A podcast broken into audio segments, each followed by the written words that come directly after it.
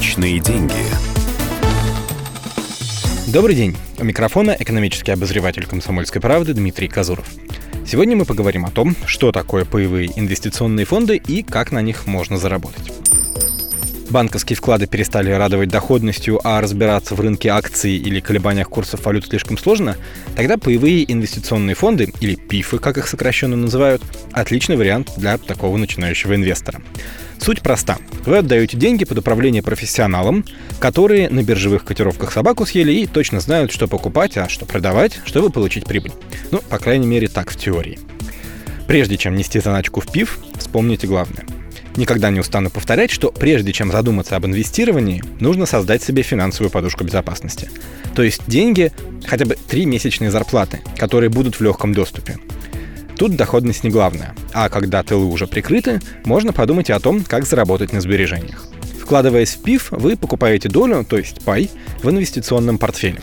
По сути, это общий котел, куда скидываются вкладчики и которым распоряжается специальная управляющая компания. Людей привлекает в том числе низкий порог входа, иногда он составляет всего 1000 рублей. Компания может вкладывать деньги, в общем-то, куда угодно, от облигаций до предметов искусства. Главное, что нужно знать пайщику, это степень рискованности вложений. Как правило, ПИФы, работающие с массовыми, а стало быть, неквалифицированными инвесторами, вкладываются в наиболее надежные инструменты. Различаются фонды и по срокам продажи и покупки паев.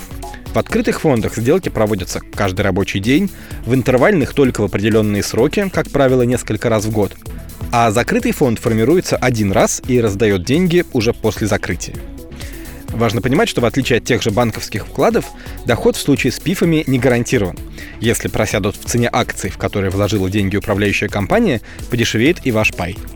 К тому же на ПИФы не распространяется система страхования вкладов. Кроме того, при покупке паев вы платите еще и надбавку, фактически комиссию. Ее максимальный размер может достигать 5%, в зависимости от объема вложений и от агента, через которого вы покупаете. А при продаже пая его цену считают со скидкой. Она зависит от срока владения паями и условий агента, через которого вы погашаете пай, но не может быть выше 3% от общей стоимости. Если вы владели паями больше 3 лет и полученный доход меньше 3 миллионов рублей, НДФЛ платить не нужно. В остальных случаях налог составит стандартные 13%.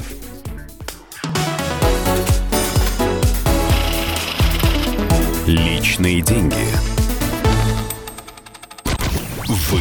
Вы слушаете радио «Комсомольская правда».